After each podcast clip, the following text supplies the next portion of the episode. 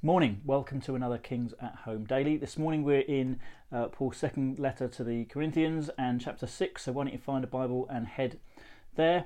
Uh, if you are new or uh, uh haven't been checking in for a while, then um, it does what it says on the tin really. It's a, uh, a daily devotional. We just uh, read a few verses this morning, just one, um, and, and, chew over it together and really let it, let it feed us and encourage us for the day. Um, and uh, so let me read this one verse. It's 2 Corinthians chapter 6 and verse 4. But as servants of God, we commend ourselves in every way by great endurance in afflictions, hardships, calamities.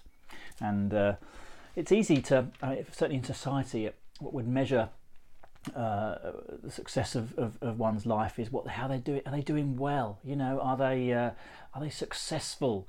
Have they got a nice house, a nice car? Do they do their lives look successful? Do uh, maybe what you see on, on social media and so on? Do they do they look successful? Do they look happy? Do um, that would be the measure of, of things, wouldn't it? When we in in society, and uh, and yet here Paul is saying it's not only um, uh, you know kind of uh, victories and triumphs that, uh, but but also the way a believer endures hardship um, the way the, endure, the, the believer suffers.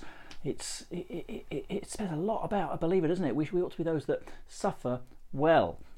That because when, when hard times come, when difficulties and calamities and uh, painful times come, it ought to throw us onto God. It really it's what happens, isn't it? When when everything is stripped back for, for anybody, whether believer or not, when everything is kind of stripped back and away, and you're you're you're left with nothing else to rely on, you kind of go back to to, to default, don't you?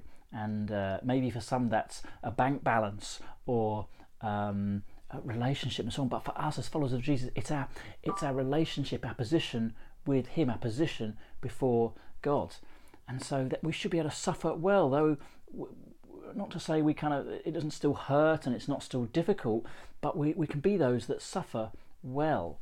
We, we throw ourselves on God. When, when difficulties come, we lean into Him, we press into Him, we hold tightly to His promises, to that His promise to be with us, that His promises to bring us through whatever uh, situation that we find ourselves in, whether it's caused by our, our own sin or so on, or somebody else's, or just really out of our out, out of our control. Yet we're to we're to hold on to Him and His promises. Have promises to bring us through Him, to love us, to be with us, to care for us, uh, and to ultimately rescue us from uh, uh, all suffering and uh, and pain and so on. And so we're to hold true, with press into Him, press into His tr- His truth and His promises.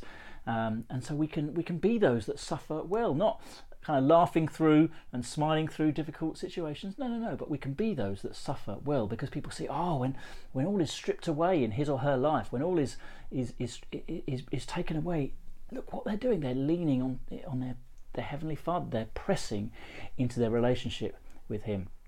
So let me encourage you when, when difficulty comes. I know it's easy to say, but when difficulty comes, press into Him. It's so important that uh, that we do that, that we walk with Him, because when it does, when, when difficulty does come, and it will sooner or later, when hard times uh, do come, and they, they will for each of us sooner or later, that we're to, we're to lean into Him in, and His steadfastness promises to be with us, to help us, and to ultimately rescue us from it.